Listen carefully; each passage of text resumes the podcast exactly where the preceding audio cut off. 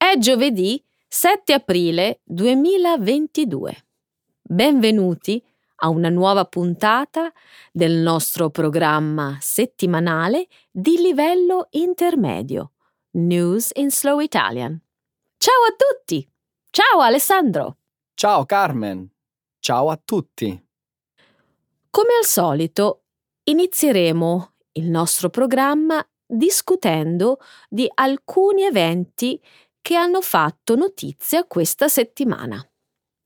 In primo luogo, commenteremo i risultati delle elezioni tenutesi domenica in Ungheria e in Serbia.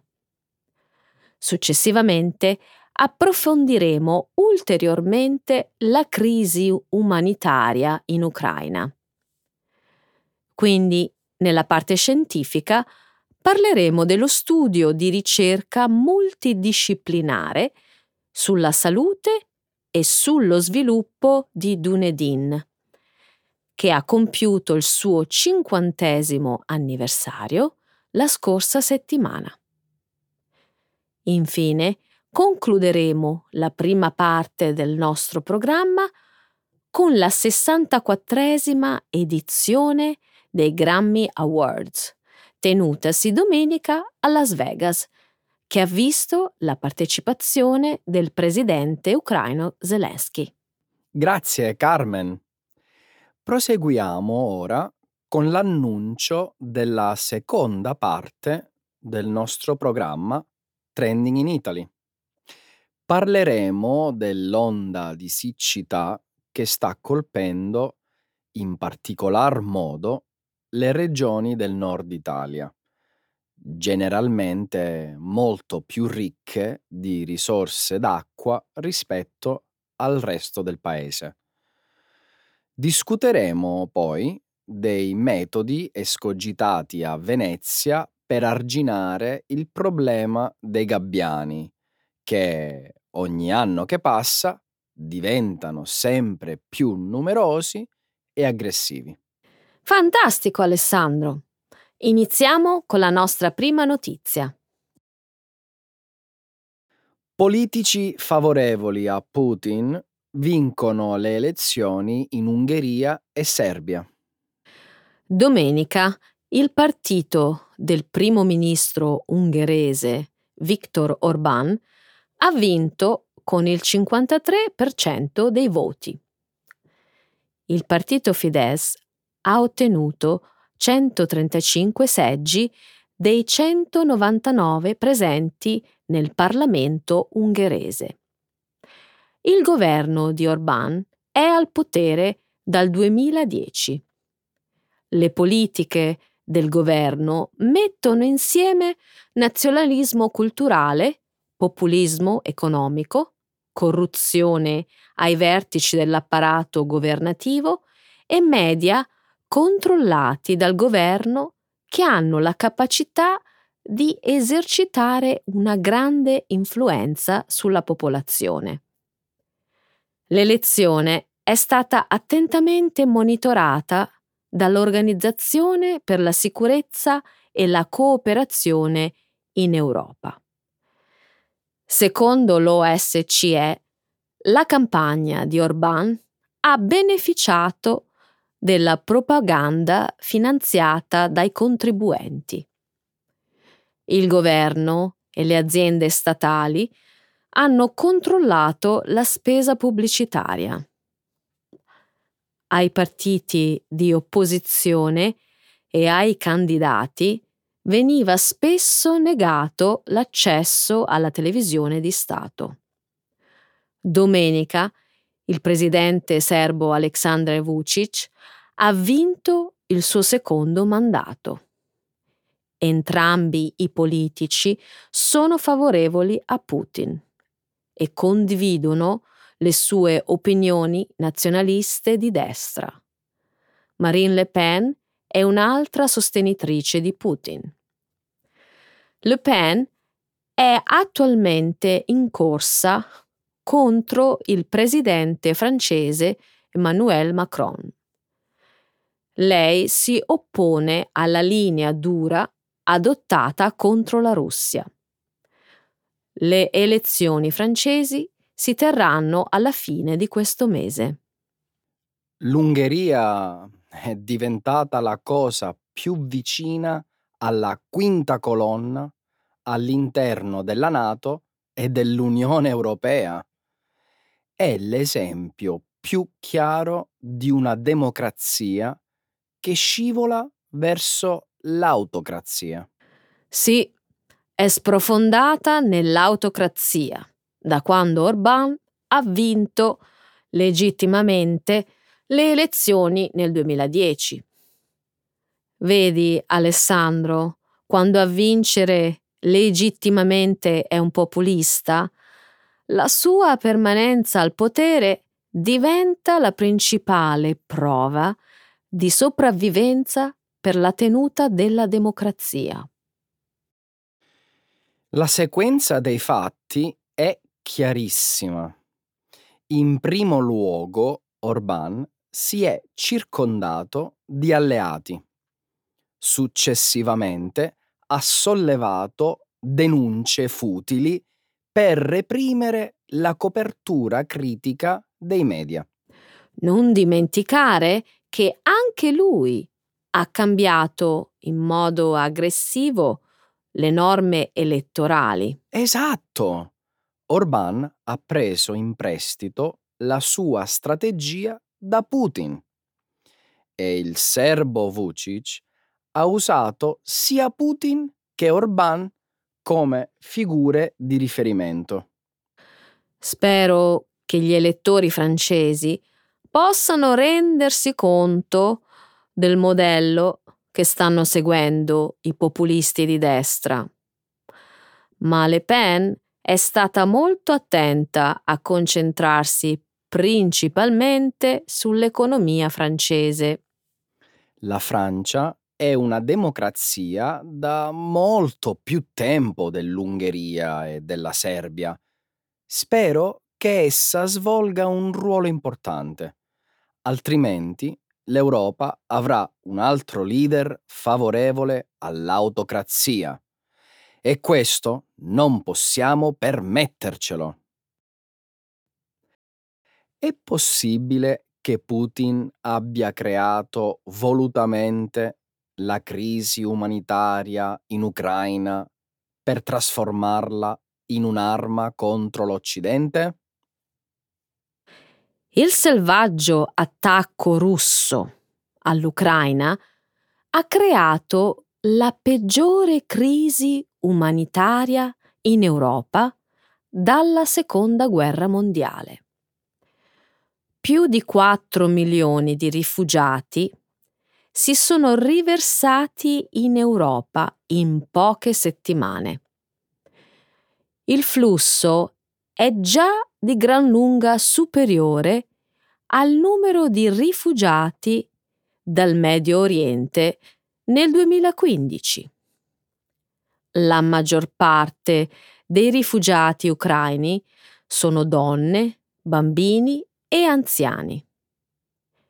Le città in Polonia, Moldavia e Romania sono state trasformate. I servizi sociali come scuole, alloggi, ospedali e programmi di assistenza del governo sono sottoposti a pressioni estreme. Varsavia, una città di circa 1,6 milioni di persone, ospita ora più di 300.000 rifugiati ucraini.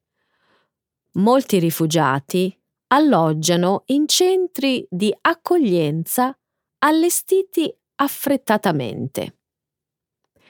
Il Consiglio dell'Unione Europea ha approvato una direttiva che garantisce lo status di protezione temporanea ai cittadini ucraini.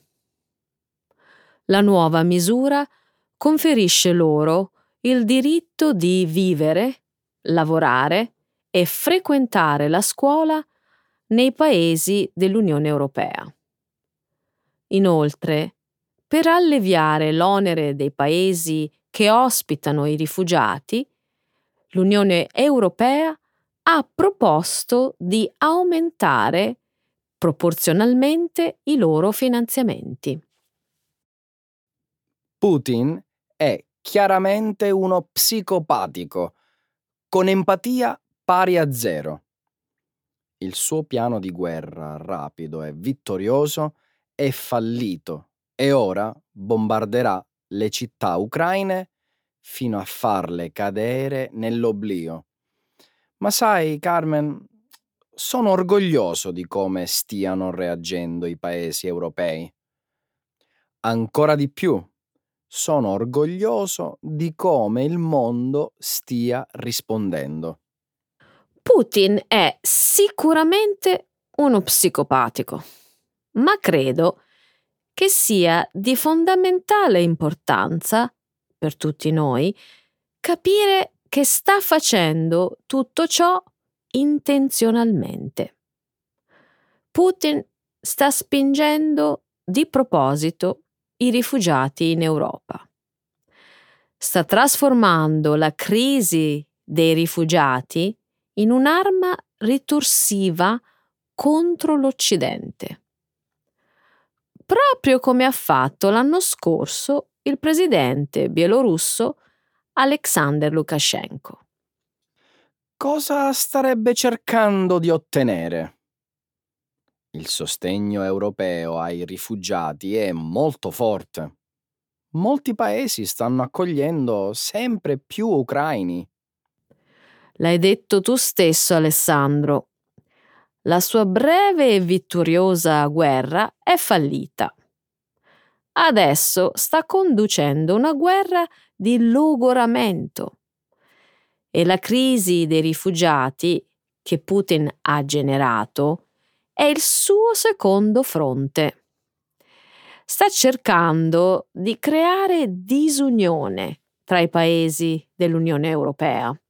Beh, se è così, sta fallendo miseramente anche in questo. Sta provando a guadagnare tempo. Conta sul fatto che gli europei, a lungo andare, possano cambiare il loro atteggiamento di accoglienza nei confronti dei rifugiati, proprio come è successo in alcuni paesi nel 2015. Allora l'Unione Europea è molto astuta ad alleggerire l'onere e aumentare i finanziamenti per i paesi che supportano i rifugiati. Eh, stiamo parlando di profughi di un paese europeo. Questo è chiaramente un doppio standard, per quanto doloroso sia ammetterlo. Lo studio Dunedin festeggia il suo cinquantesimo anniversario. La scorsa settimana ha segnato il cinquantesimo anniversario dello studio di ricerca multidisciplinare sulla salute e sullo sviluppo di Dunedin. Il progetto è iniziato nel 1972 presso la scuola di medicina dell'Università di Otago di Dunedin, in Nuova Zelanda. Inizialmente il dottor Phil Silva e la dottoressa Patricia Backfield hanno studiato l'impatto degli interventi ad alta tecnologia durante la nascita sullo sviluppo del bambino. Tre anni dopo, il dottor Silva scoprì che un gran numero di bambini presentava problemi di udito, vista, linguaggio, comportamento e altro.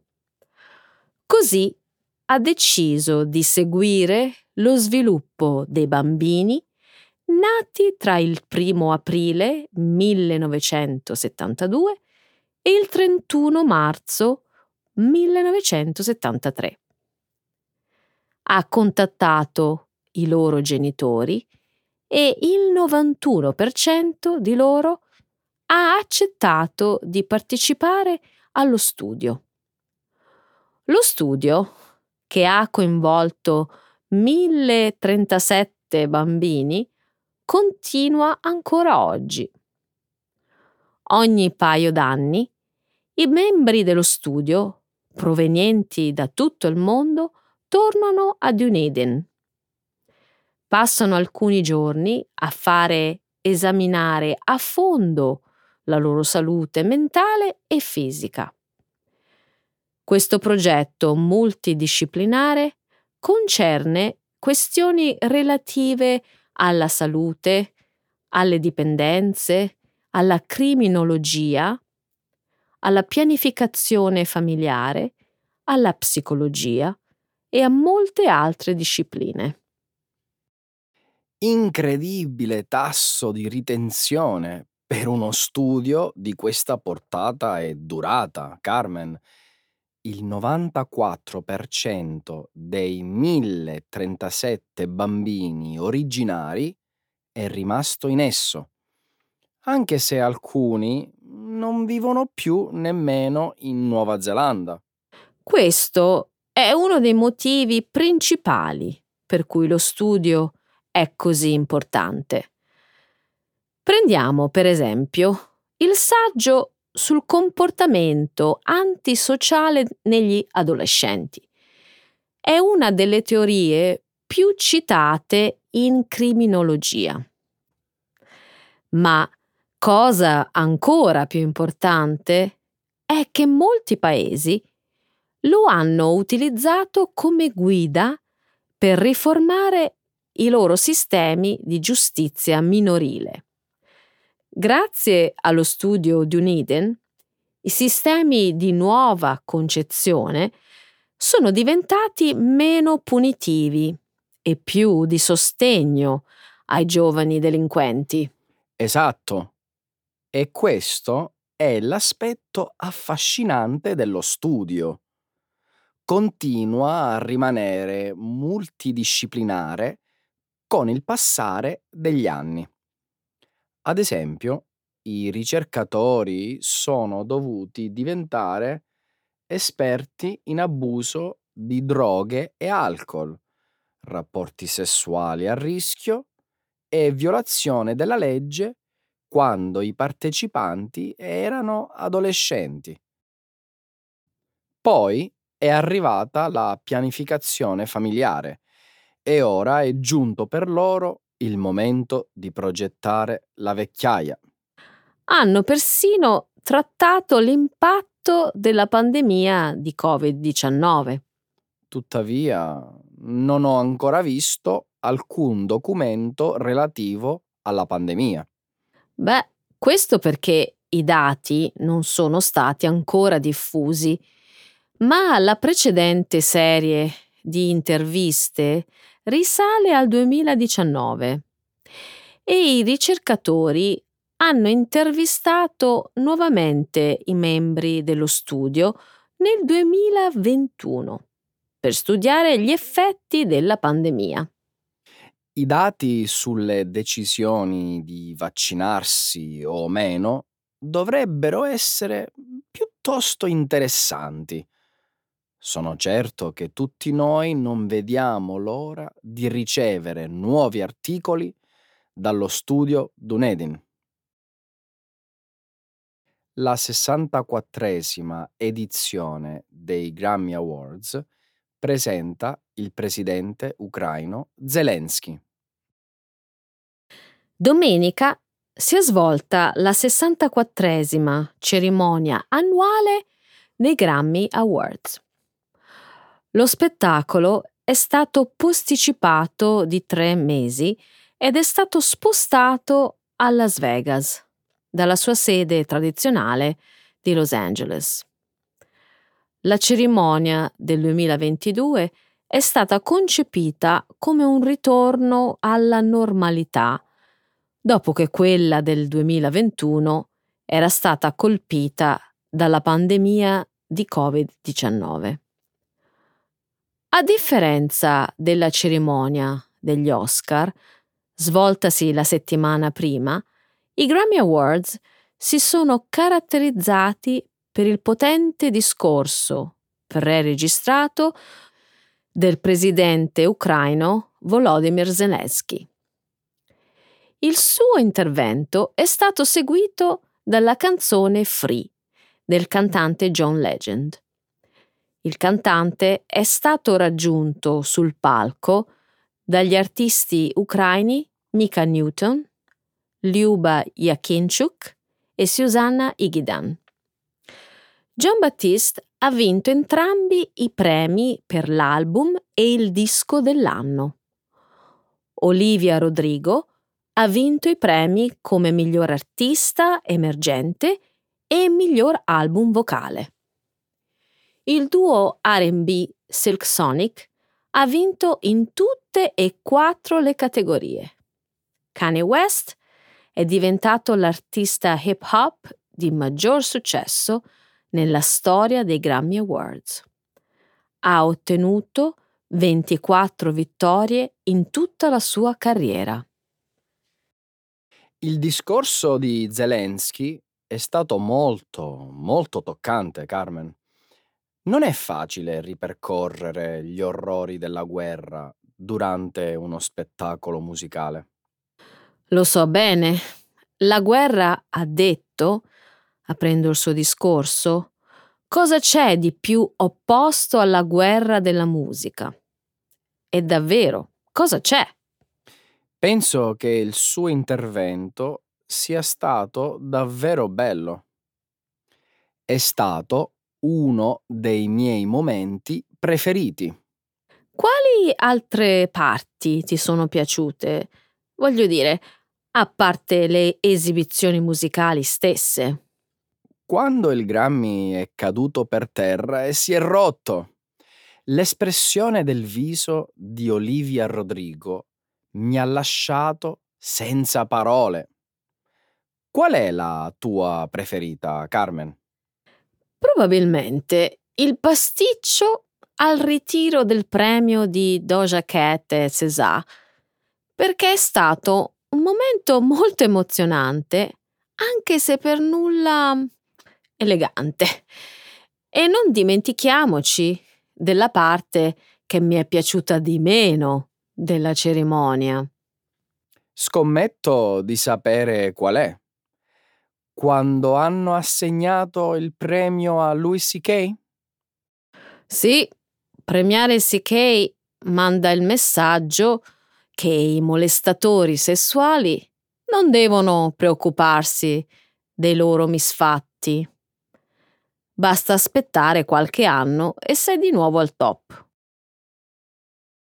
Nel nord Italia è allarme siccità. È da diverso tempo che la stampa italiana ha ripreso a parlare ciclicamente del fenomeno della siccità che sta interessando la penisola italiana, in particolar modo le regioni del nord, generalmente più ricche di risorse d'acqua rispetto al resto del paese. Mercoledì scorso è tornata la pioggia un po' su tutta l'Italia, ma erano tre mesi che non si verificavano precipitazioni. In questa stagione fiumi, torrenti e laghi dovrebbero essere in piena per l'effetto del lento scioglimento della neve sulle montagne, ma anche lì ha nevicato ben poco. Il quotidiano Repubblica ha riportato il 17 marzo che il Po, il fiume più lungo del nostro paese e uno dei maggiori d'Europa, ha ricevuto di recente uno dei bollettini sul livello d'acqua più preoccupanti degli ultimi trent'anni. Analogamente è accaduto ai suoi affluenti come il Trebbia, il Secchia e il Reno, arrivati ai minimi storici dal 1972.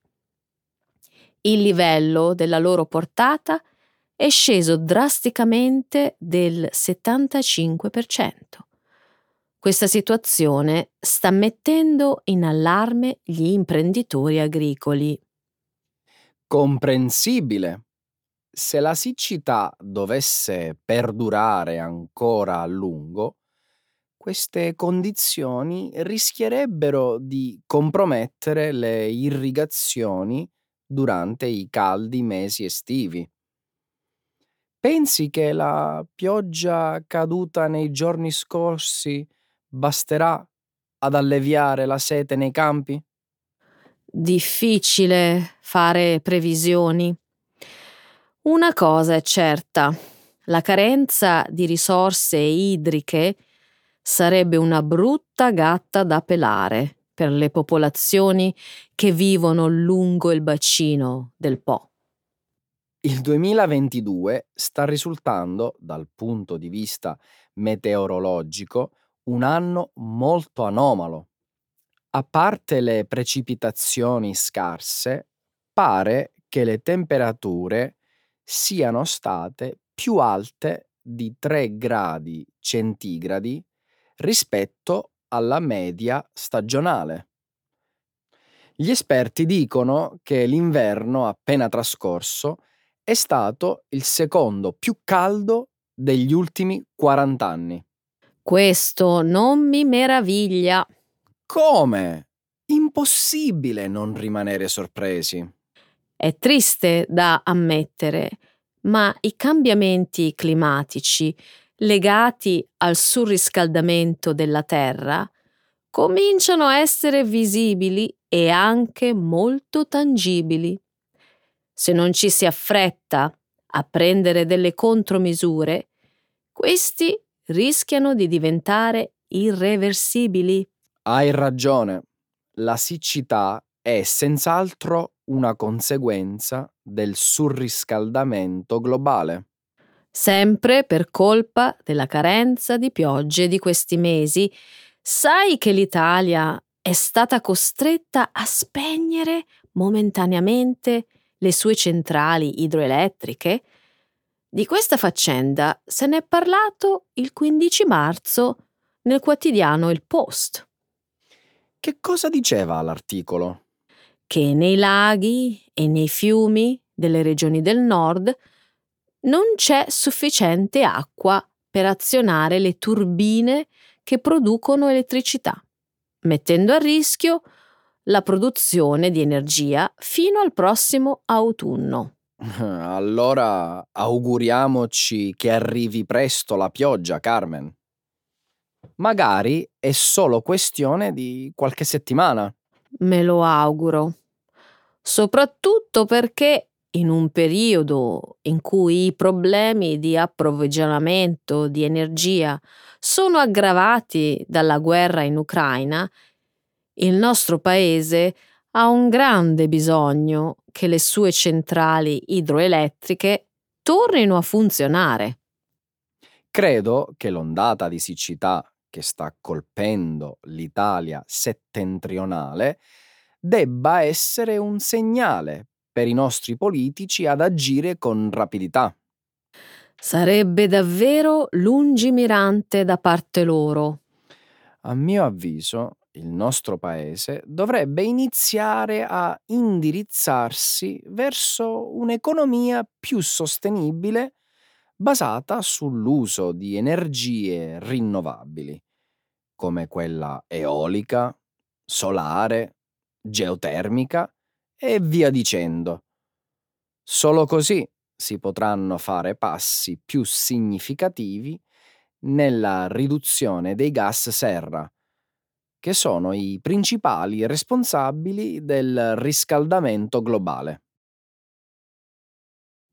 Venezia si arma di pistole d'acqua contro i gabbiani. Una delle notizie più curiose di cui si è discusso in Italia nelle scorse settimane è quella relativa al problema dell'eccessiva invadenza degli uccelli affamati a Venezia. Sai a cosa mi riferisco? Certo, nulla di nuovo sotto il sole. La questione va avanti da anni e sembra irrisolvibile. L'arrivo della bella stagione e il ritorno massiccio dei turisti in città ha portato all'aumento del consumo di cibo nei locali all'aperto. Di conseguenza sono cresciuti gli attacchi di predatori volatili come i gabbiani reali, che in numero hanno quasi preso il sopravvento su piccioni e colombi, ridotti ormai a piccoli stormi. A volte succede che arrivano a commettere gesti aggressivi, come quando si precipitano a rubare un panino o altro genere alimentare ai turisti sprovveduti. Oppure quando si posano sui tavoli all'aperto di bar e ristoranti in cerca di avanzi di cibo. Per queste ragioni e a causa dell'aumento della loro popolazione, a Venezia vengono considerati una piaga molto fastidiosa. Diciamo che si tratta di un problema che riguarda molte città nel mondo, soprattutto quelle costiere. Questi uccelli sono molto opportunisti, cioè sfruttano le persone per ottenere cibo. Perciò si trovano bene dove ci sono molte persone. Vero, ma a Venezia la loro presenza si inizia a sentire con particolare insistenza.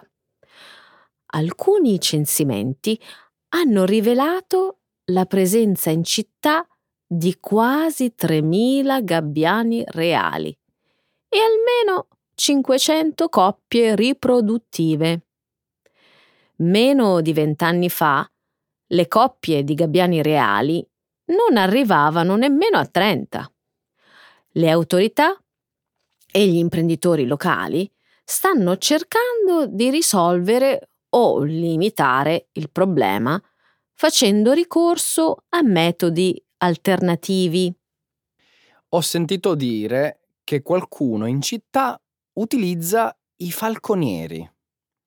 Il metodo sembra funzionare perché i gabbiani hanno paura dei falchi. È vero ma assumerli costa molto e se ne fa un uso piuttosto limitato. Inoltre i gabbiani reali sono una specie protetta ed è vietato utilizzare metodi di abbattimento. Si parla anche tanto di iniziare a sfruttare in città dissuasori elettrostatici sistemi acustici e il cosiddetto bird free, una tecnica che allontana i volatili mediante illusione ottica e senza fargli del male. Insomma, soluzioni ce ne sarebbero diverse. Bisognerebbe metterle in pratica per vedere se funzionano.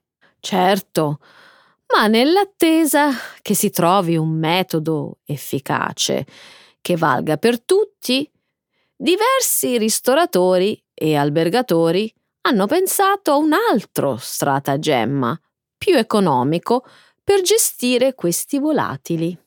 Sarebbe a dire? Per allontanare gli uccelli, che si mostrano un po' troppo audaci, hanno iniziato a dotare il proprio personale e a regalare ai clienti pistole arancioni ad acqua. Martedì 22 marzo il Corriere della Sera ha scritto che oltre agli schizzi d'acqua, i gabbiani vengono intimoriti molto dal colore sgargiante delle pistole. Basta solo impugnarle e puntarle nella loro direzione, che i gabbiani fuggono in un attimo. Ridicolo! A Venezia ci mancava solo questo. Speriamo il loro utilizzo non diventi una moda. Odierei vedere orde di turisti passeggiare a Piazza San Marco mentre portano sulla cinta pistole d'acqua arancioni. Potrebbe accadere perché al momento i risultati sono positivi. Ma quanto a lungo saranno efficaci? Forse non lo sai, ma i gabbiani sono una specie molto intelligente. Secondo me faranno presto a capire che si tratta soltanto di un bluff.